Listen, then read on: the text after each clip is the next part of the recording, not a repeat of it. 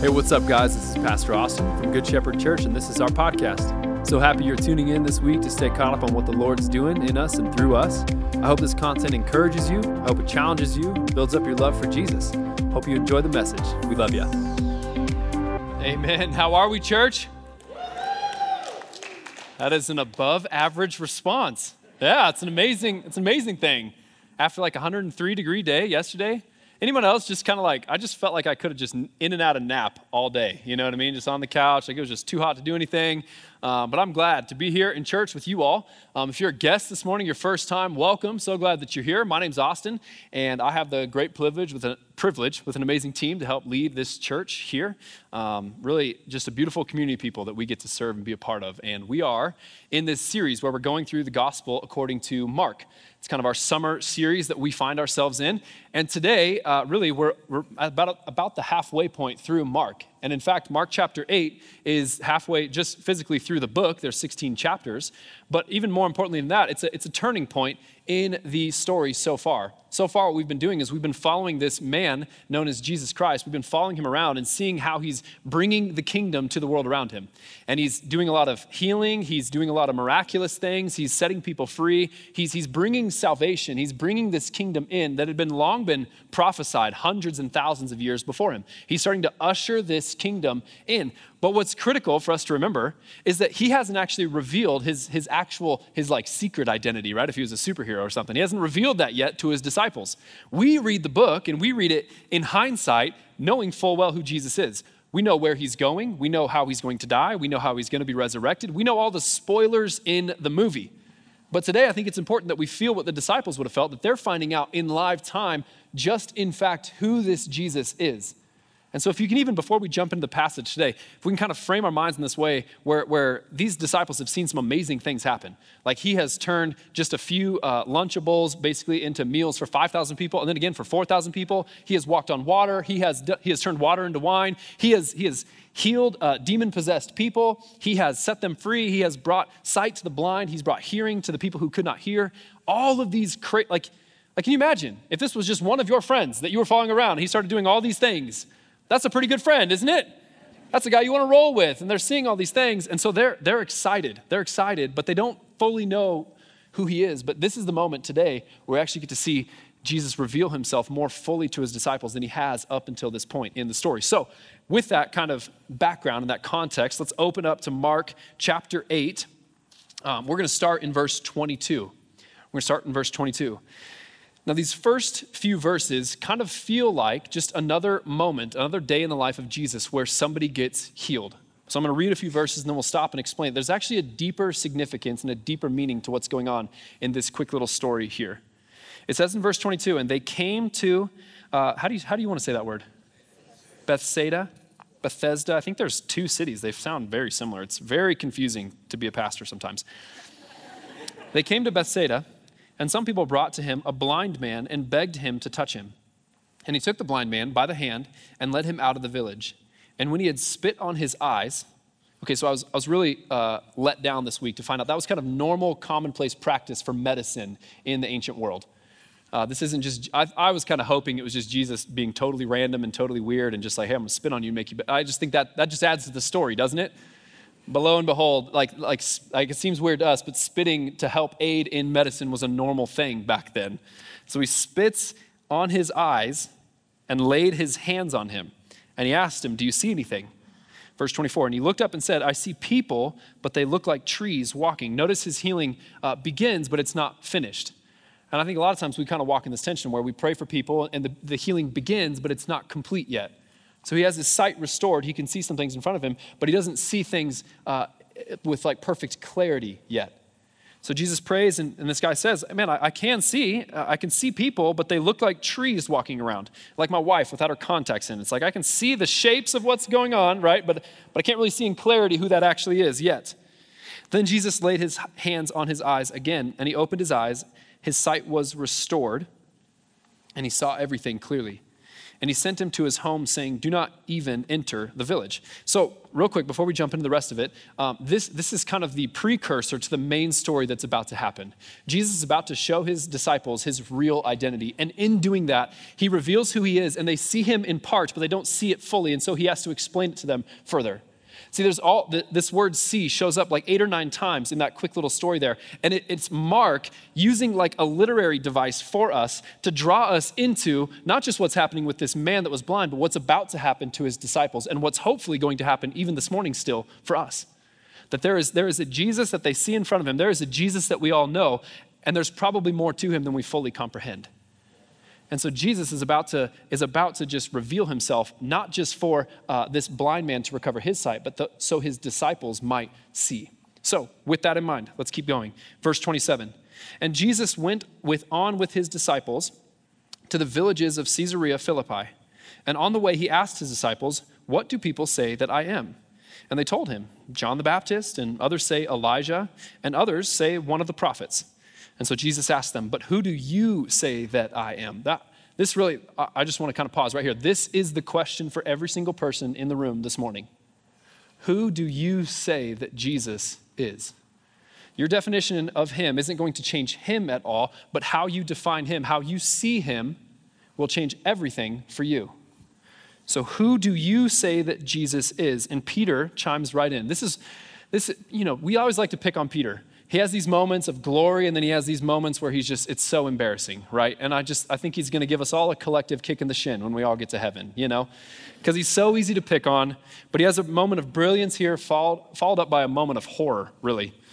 So he says who do you say that i am? And peter answers you are the christ you are the Christ. This word, uh, it's, it's Messiah. It's this king, the king of kings. And it's referencing a person that would have been prophesied about all of the Old Testament. So every Jewish person would have been anticipating this coming king, this coming Messiah, this, this Christ that would have come into the world and would have started to establish his kingdom. And Peter, right in this moment, he's like, I get it. You, you, Jesus, are the Christ. You are that king, not just a little k king, but the king of kings coming once and for all to establish your kingdom here on this earth. And Jesus answers him. Like he says, if we read in, in Luke or if we read in Matthew, he says, You're right, Peter. Well done. Well done. You've answered correctly. And then he charges them not to tell, to tell no one about them.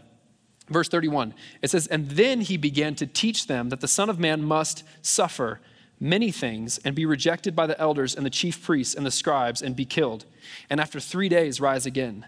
And he said this plainly. And Peter took him aside and began to rebuke him. But turning and seeing his disciples, he rebuked Peter and said, Get behind me, Satan. Really high, high for Peter. And I just don't know if it gets much lower than the Son of God calling you Satan. right? I mean, right? That's rough. For you are not setting your mind on the things of God, but on the things of man. We'll come back to that in just a few minutes. And calling the crowd to him with his disciples, he said to them, If anyone would come after me, let him deny himself and take up his cross and follow me. But whoever would save his life will lose it. But whoever loses his life for my sake and the gospel's will save it. For what does it profit a man to gain the whole world and forfeit his soul? For what can a man give in return for his soul? And whoever is ashamed, for whoever is ashamed of me and of my words in this adulterous and sinful generation, of him will the Son of Man be also ashamed when he comes in the glory of his Father with the holy angels. And he said to them, Truly I say to you, there are some standing here who will not taste death until they see the kingdom of God come after it has come in power. They will not see the kingdom of God after it has come in power. So, let's pray just a moment before we jump right back in. God, I pray that you would help us see plainly this morning. Holy Spirit, we invite you um, to do the work of illumination for our hearts. Would you make this story, would you make your word, would you make who you are, your identity, revealed to us plainly? We ask that in Jesus' name. Amen.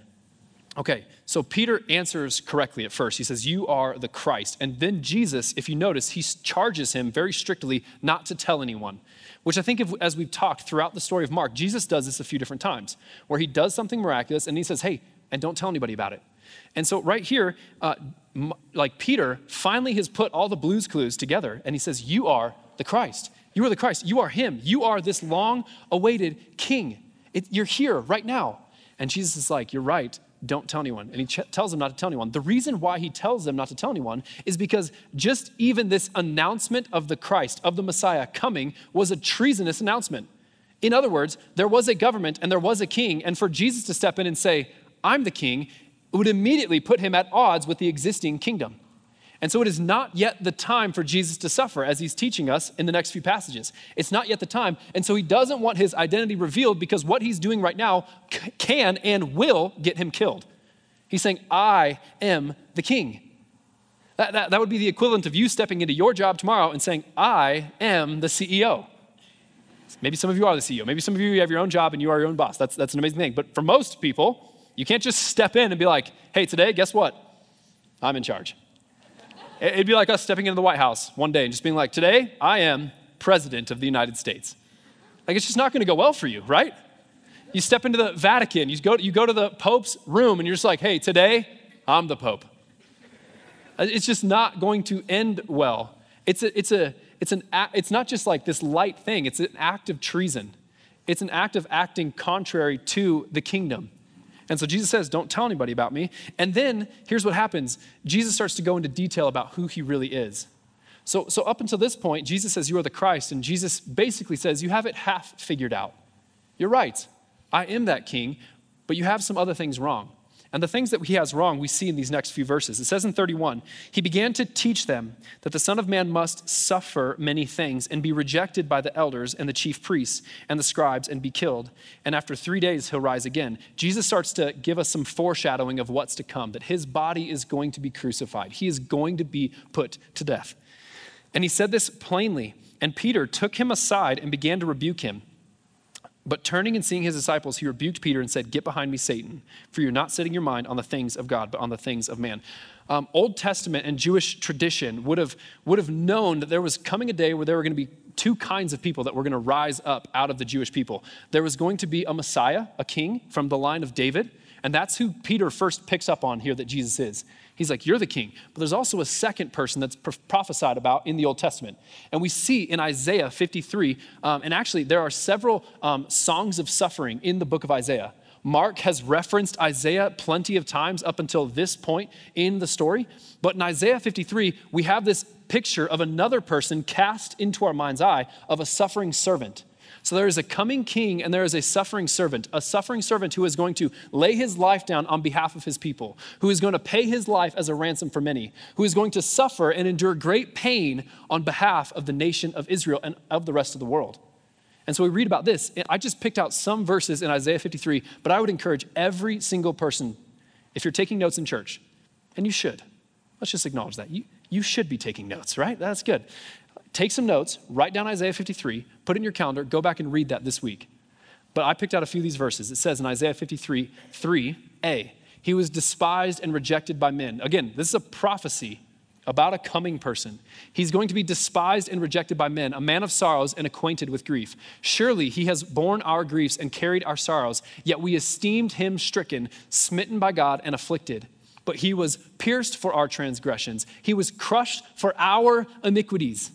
He was oppressed and he was afflicted, yet he opened not his mouth, like a lamb that is led to the slaughter, and like a sheep that before its shears is silent. So he opened not his mouth, yet it was the will of the Lord to crush him. He has put him to grief. When his soul makes an offering for guilt, he shall see his offspring. He shall, he shall prolong his days. The will of the Lord shall prosper in his hand. I just, I read this passage this week and I just I like started breaking down in my office. It, it's the most clear picture of who Jesus was that, and what he came to accomplish and the suffering that he knew he would endure on our behalf. And that through his righteousness, he would then impute or give that righteousness to anyone who would follow after him in faith. So Jesus in this moment says, Peter, you have it half right. I am the Christ, but I'm also this suffering servant. And Peter's reaction is, no, no way. No, no, okay, why is Peter's reaction that way? I, I got to imagine a couple different things. First of all, if one of my friends just announced that they were going to be president of the United States, wouldn't you be pretty excited about that? Maybe not. Okay, so that's an overwhelming no. Um, and I understand. I, I, can actually see in hindsight now how I walked myself right into that one. Um, let's just say your boss, your, your friend was going to all of a sudden be promoted to CEO of some really sweet company that you would love to be a part of. Like you know, as their friend, there's going to be some perks for you in that. Are you tracking with what I'm saying this, thus far? Like, if Jesus is going to be this king, and the king that, that Peter would have anticipated would have been a king of force, a king of power, a king that was going to overthrow all the other kings and set up his rule and his reign. And Jesus and Peter in that moment is like, I'm going to be your right hand guy. Like, Peter's on the inner circle at this point, man. If Jesus is putting a cabinet together, Peter's in it. And so when Jesus starts teaching about all this suffering that he's going to endure, Peter's response is like, man, I don't know about that. I want the alternative view, right? I want the alternative kind. Maybe, maybe it's not that. Maybe it's because Peter's actually a coward, right? We know this to be true uh, because, because of what happens at Jesus' crucifixion, right? Where Peter is, Peter is within eyesight of Jesus and he denies him three times before the rooster crows. We know that story, right? So we see that Peter's kind of a coward in moments where Jesus needs him to show up. And, and, and maybe in this moment, he hears about Jesus suffering. He knows that he's associated with Jesus. He knows he runs in the same circles. And so, if Jesus is going to suffer, if Jesus is going to be put to death, that's probably what it's going to mean for him too. So, maybe it's one of those two. Maybe it's both. And we learn that Peter is just human like you and me. And that as soon as we hear about this suffering that we're going to have to endure, once we hear about this, I'm going to have to lay my life down to follow him. And I'm going to have to trust that he's going to resurrect it into something more beautiful. Maybe all of us respond with a bit of grit in our teeth at that moment because we, we want a lot more polished version of a gospel. Right? So maybe Peter is just a lot more plain and a lot more human than we make him out to be sometimes, myself included. I'm throwing myself under the bus there. Because we know, Mark 10 45, uh, this is coming in the story. Jesus reminds us, For even the Son of Man came not to be served, but to serve, and to give his life as a ransom for many. I mean, you see in Uh, there's not long after this where the disciples start comparing themselves and they start asking themselves who's the greatest, which is just like, man, what a, what a sour moment, right? And, and they start like, man, who is, who's going to be the greatest in your kingdom? And, and Jesus reminds us it's about who's going to be the least of these. That like, and, and then we're reminded too of, of how, much, how much Jesus just absolutely loves Peter, that even in the moment after he denies him three times, he invites him three times to be reminded, to remind his soul, Peter, do you love me? Peter, do you love me? Peter, do you love me? And so, even as we're looking at this today and we're going to see the reality of Jesus, these two kind of worlds colliding, that yes, he is ruler of all. Yes, he is King of kings and Lord of lords. But yes, his invitation is also to suffer with him, to take up our cross and follow him. And so, let's read more about that back in Mark 8, 831. I'm sorry, 34. So he says, Get behind me, Satan. Let me, let me actually go back for just a sec. Get behind me, Satan. Um, the reason that is so strong is because Peter is trying to bypass something that God's trying to do. And so, thank you so much. You're always so encouraging. It just like fills me right up. Um, yeah, okay. So, so he says, Get behind me, Satan, which feels really strong. But I think if we, if we take our minds and we go back to Katie's message just a few weeks ago, and we're reminded of what the kingdom of darkness is trying to do constantly, in this moment, uh, the devil is using Peter's voice as a temptation to Jesus to avoid something that's going to be difficult to do something that might be easy. So Peter's like, hey, you don't have to suffer. Hey, it doesn't have to go this way. Hey, we can actually avoid this whole thing. And Jesus, recognizing that that is not the voice of the Father speaking to him, that is actually the voice of the enemy speaking, he says, Get behind me, Satan. I love that he doesn't actually accuse Peter, he accuses Satan. Right? If we go back to that agreement, the, the things that you agree with are powerful. And Jesus, in this moment, says, That's Satan talking out of you, Peter. And so he doesn't so much as condemn Peter in this moment, but he, he rebukes the enemy for trying to say, hey, you don't have to suffer. And Jesus is like, that's why I came. I am the suffering servant who is going to suffer with my body for the sake of all. So that's why that verse comes across so strong. And then he says in verse 34, calls a crowd to him, his disciples included. He says, If anyone would come after me, let him deny himself and take up his cross and follow me. For whoever would save his life will lose it. It's this upside down version of the kingdom. Whoever would save his life will lose it, but whoever loses his life for my sake and the gospel's will save it. For what does it profit a man to gain the whole world and forfeit his soul? Um, every month, our bookkeeper sends me a, a spreadsheet, a little like PDF thing, and it's basically just profit loss. And that is what Jesus is breaking down for us very clearly right here in this moment. He's like, hey, just look at the ledger. Look at the ledger. Like there's, there's income on one side and expenses on the other. He says, What profit is it? What do you stand to gain if you get everything that you've ever wanted, but you lose your soul in the process? He said, That you, you, can, you can throw all the wealth, you can throw all the prestige, you can throw whatever relationship, you can put anything you want in this column, but if you do that at the cost of your own soul, it's never worth the transaction. You're always going to come up in the red. And vice versa is also true. See, I think we think of this passage and we think about it with the eternal weight that it bears. And does this passage bear eternal weight on us? Yes, it absolutely does. If you're going to go your whole life and if you're going to constantly pursue you as God and you're not going to give your life over to Jesus, then you might gain everything that you ever wanted, but you're going to lose your soul, and that has eternal ramifications. And Jesus is not just making an eternal plea with you right now. He's also saying, hey, what does it profit you right here in right now if you were to just gain everything? If you were to have whatever prayer you had answered right now, but it cost you your relationship with Christ, if it cost you your soul, you, who you are as a person, meant to follow after God, if you lost that in the process, it's never going to be worth it. Uh, there's so much more, uh, like, yes, this is eternal, but there's so much more that this verse means for right now. And I just can't help but feel there, there's probably some of you, even here today, you have spent your whole life just yourself in the driver's seat trying to get yourself to some theoretical destination where there's going to be happiness or there's going to be purpose or there's going to be fulfillment, finally, if I can just X, Y, Z. And it's just, it's like trying to grab sand. Like the tighter you squeeze it, the harder it's going to fall out of your hand. Solomon says it's like this chasing after the wind. Solomon, the, the, the, the wealthiest, most wise person ever, right? He says, I, I chased after wisdom, and, and it's, I, I found that, like, man, uh, eventually it's all just meaningless. I chased after pleasure. I had, he, had, he experienced more women than, than you could possibly imagine. And he said, it's, it's like drinking salt water. It's just going to leave me more thirsty for something.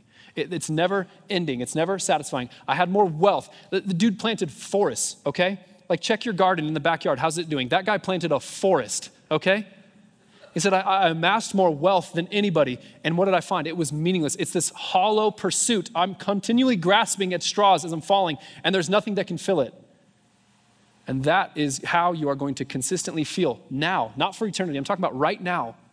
Your life, if you continue to bend it around yourself and your desires, you are going to continually lose it because there's nothing that can satisfy that ache in your soul. And so Jesus says, But if you will, but if you will, lose your life for my sake or for the gospel's, then you will find it. This is the backwards thinking of the kingdom, where if we actually surrender and if we lay ourselves down at Jesus' feet and we go, God, I just want what you want, that's when He's faithful to resurrect us into something new, something that actually has the answers of our heart finally satisfied. Maybe not, maybe not fully worked out yet. Gosh, we're all still working things out, aren't we? But there's something deep inside of us where we finally have peace that hole has been filled. And now all of a sudden we can start to build a life out that makes sense that comes out of this out of this uh, purpose-filled relationship with jesus rather than this endless pursuit of the next thing. So jesus said if you're just if you're willing to just lay your life down he says in this verse he says if anyone has come after me let him deny himself. Let him deny himself as in as in yield to the fact that you are not a great god. We, we try to be all the time don't we even us as Christians, we still have parts of our lives where we're trying to be God in our own eyes. We're trying to make things according to our own will. We're trying to force things to happen. We're trying to muster up certain things. It says the first step is you have to deny yourself. Uh, it is, it is the, the weak and, and the, the humble in spirit that are going to be blessed in Jesus' Beatitudes. The people who come before God and say, I just, I need you. And in that moment, what you're doing is you're forsaking your own life and you're saying, God, I want, I want to follow you. I want to come after you. And gosh, like, there, can we just acknowledge there are parts of Jesus' invitation where he says, hey, deny yourself, that, that that still stings a little bit as a Christian. Eh, okay, anybody, like, let's talk about money for just a sec. God's vision for money is not just that you give 10%, but that your life would be totally surrendered in your finances to what God wants to do in any moment. That's not comfortable all the time, isn't it? Y'all are leaving up, me up here alone today, all right? And that's okay. hey, like God's vision for my time, completely open handed, willing to do whatever He calls me to do, speaks for me in a moment to do, I'm, I'm open to it. That's difficult sometimes. And so there are still plenty of places where I have pockets in my heart that are still like old Austin is trying to keep his hands on some things. And so this invitation is not just a one time moment, it's a continual invitation to, hey, put off the old self, die to yourself. Die to yourself, leave it behind. He says, deny yourself and take up his cross and follow me. Take up your cross. That's such a such a like vanilla thing today. Like, t- like, oh, we just, I mean, how many of us have cross necklaces on right now or a cross up on our wall? It's a, it's a, it's a, it's a figure of decoration on our walls. But the cross back then, that, that, was a, that was a symbol of shame. That was a symbol of rebellion to, to, the, to the norms of life, the norms of society. Like to, to bear the cross meant to deal, to carry a great deal of pain. And, and certainly we, uh, man, as Christians, I think we still feel this to some extent. Like, if we're going to actually carry our cross, if we're actually going to represent Christ, and if we're going to do the things he did, it's going to be costly. Just announcing yourself as a Christian to your neighbors or to the people you work with, all of that is going to carry with it a certain sense of stigma. You must be homophobic. You must be bigoted. You must be an idiot. You must not believe in science. All these things get labeled onto us. So we, we carry some of the shame. But my, my question is have we made Christianity just the version of Christianity that we want it to be? Have we made Jesus just the person that we want him to be rather than study the scriptures and let who they reveal him to be actually form us. See, if you're following a Jesus who's consistently leading you to more comfort, I have questions about the Jesus you're following. Uh, sometimes I think the Jesus in our eye votes the same way we vote, spends the same way we spend, right? He, he orients his day the same way we orient our day and he does all the things that we just conveniently want him to do. You have then made Jesus in your own image, and you're not following after the Jesus of the Bible at all, which means you're in trouble. Right? And so, what, even what Peter has done in this moment, if you think about it, Peter has brought kind of his presuppositions to the table. He can't help but have those. He, he grew up how he grew up. But he brings that into the moment and he says, Oh, you're, you're the Christ.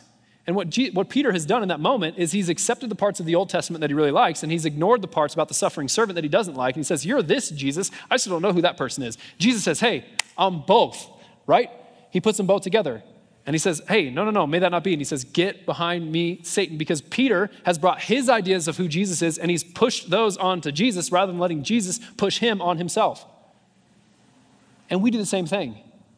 We, we, we want to make Jesus out to be uh, a guy who has the same skin color as us. God, I joke about this all the time, but, but even the fact that we make Jesus this blonde haired, blue eyed figure on the wall sometimes just proves my point. He's from the Middle East. but we, we, think, we think he's oh, I'm, I'm, positive Jesus must be a Democrat. I'm positive Jesus must be a Republican. He probably votes exactly like I vote. He probably spends his money exactly how I. Oh, he would definitely want me to do that. Oh, he would definitely want this. And I, maybe it's all true, but my question is did you get that from the scriptures or did you get that from your presuppositions? Did you get that from the way that you just grew up? Did you get that from the church you grew up in? And maybe it was a good church. Maybe it was an amazing church. My guess is it probably still had some areas that are off. My guess is I probably have some areas that I'm off. I don't know, maybe, maybe 5, 10% of what I teach just isn't quite right. The only problem is I don't know what it is. This is why we have unity in grace and charity with one another as we hold on to the essentials and we pursue after the Jesus that has revealed himself plainly in Scripture. And this is why, man, again, I'm just going to come back to this point. I said it last week, I'll say it this week. You should be spending time every day with this book. Otherwise, you are likely to let other people define Jesus and it might not be the Jesus of this book at all. There, there is plenty of this going on today. Gosh, some of you, some of you are, are here because your church has drifted off the fact that this is actually the Word of God. You're the church that you left. Churches in this community that are starting to re identify, re articulate who Jesus actually is. And they say, oh, this book, it may or may not be the most accurate way to define him. I think we should actually define him culturally in this way, according to these feelings that we're having, those feelings that, that the culture's having. Gosh, let's not say that. That might offend people. Jesus is pretty clear in this passage about what happens if we are unwilling to be, to be representatives of him, how he's going to treat us then when he comes back. If you're embarrassed, or if you are, the, the word in here is um, whoever's ashamed of me and of my words in this adulterous and sinful generation, of him will the Son of Man also be ashamed when he comes in the glory of his Father with the holy angels. It's a dangerous spot to be in the time that we're living, isn't it? Because you don't even have to travel far and you can find a church that just actually just supports everything that I already think. What a terrible place to be. I want to be somewhere. I want to be continually living under the, under the weight of this book, going, I actually make a terrible God. I don't think I should, I, I don't think I should have, I, I like, I don't know. I, I just don't have all, everything that I need. I need this book. I'm desperate for Jesus to form me. I'm desperate for the Holy Spirit to reveal things in me. And so just as hopefully, hopefully you're taking this charge and you're actually spending time in Scripture. And like I just hope you're spending time day after day, spending even if it's just little snippets at a time. Here'd be my encouragement as you get to the parts that feel disorienting. And you're like, wait, is Jesus saying this? Don't just rush out of those moments. Can I, can I, we just like offline for just a second, can I teach you a little fact about how to read your Bible? When you get to the parts that you don't understand, rather than just blitz through the next day of reading, stop and sit there for just a moment. Ask the Holy Spirit to do the work of illumination. Uh, the Holy Spirit, when you, when you ask that, He's gonna actually like, He's gonna brighten things up. He's going to turn up the volume in certain areas so that you can actually see more clearly. If we're consistently rushing past parts that we don't agree with or parts that we don't like, we're, we're, we're likely to not be formed at all. We're likely to just have these little baby legs that just have to continually uh, have other people tell us. And that, Paul says, that's, that's no way to grow as a Christian. So come and read the scripture, take up your cross and follow him. Follow him. We're going to end with communion today. And we have plenty of time at the end of service here. And here's, I think the invitation today for communion is for you to, for you to just sit with the Lord and ask, God, have I, like, where are, where are there definitions that I've just placed in for you? Have I just, have I just made you to look a certain way in my own mind, or have I had you revealed to me in Scripture to be a certain way? Right? Because every one of us, like I said, we have pockets that still need, we still need to die in some places. We still need to put that away in some areas. And so as you come, just ask the simple question God, is there anything left in me that, that needs to go away? Search me. Search me, oh God. Test, test my heart. See if there's any way that's offensive or way that's off in me. That's the prayer of David. Man, just search me, God. I want to I want to be in, don't we want to just be in full submission to Christ? Right? And so as we come to communion say, man, just that's the invitation. God, I'm only here because you broke your body and you spilled your blood on my behalf. But then I also think on the flip side of that, maybe we need to come today and we need to ask for parts of us that still need to be resurrected. Maybe there's parts of us that are still just, that, that are so focused on what we need to put away, but we're not actually living towards what we need to live towards. Right? Because the, the beauty of the gospel is that Jesus says if you're going to lose your life, if you're going to quit being God in your own eye, and you come to me, then you're going to find yourself, you're going to find it. So maybe some of you still need to find what Jesus is calling you to live for today. Maybe there's some, there's some kind of cloudy purpose for you. Maybe there's some kind of vague idea of what you're supposed to be doing right now. So ask God, would you just, would you bring that to mind? Would you bring that to life? See, it's not all just like disdaining ourselves. It's also recognizing that, man, oh God, you've, you've actually placed some amazing things in me. I'm gonna, I'm gonna disdain the sin that's still in me, but I'm gonna try to also live towards the great things that you've put in me the great purpose that you put in me. So as you come to communion, we're reminded not just of Jesus' crucifixion when he was di- when he was murdered on a cross. We're also reminded of his resurrection, that he was victorious and triumphed over the grave. So I don't know what it is for you, but let's let the Holy Spirit do his work, even right now. Let's just all, before we kind of get up and start grabbing communion elements, if you just would kind of close your eyes in your own seats, maybe even just open your hands, put yourself in a posture to receive. Just go, search me, God. What are parts of my heart that are off that I need to let go of, repent from?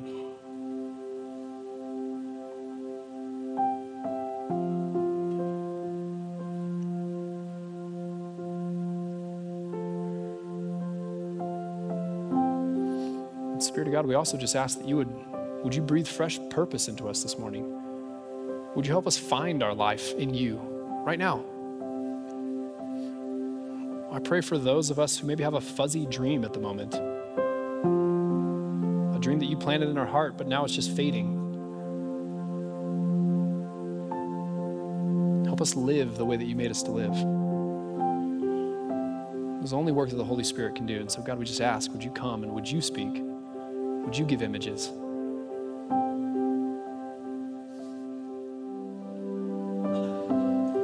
God, I pray that the work that you have maybe started here today, either leaving something in the past or, or embracing something that's ahead.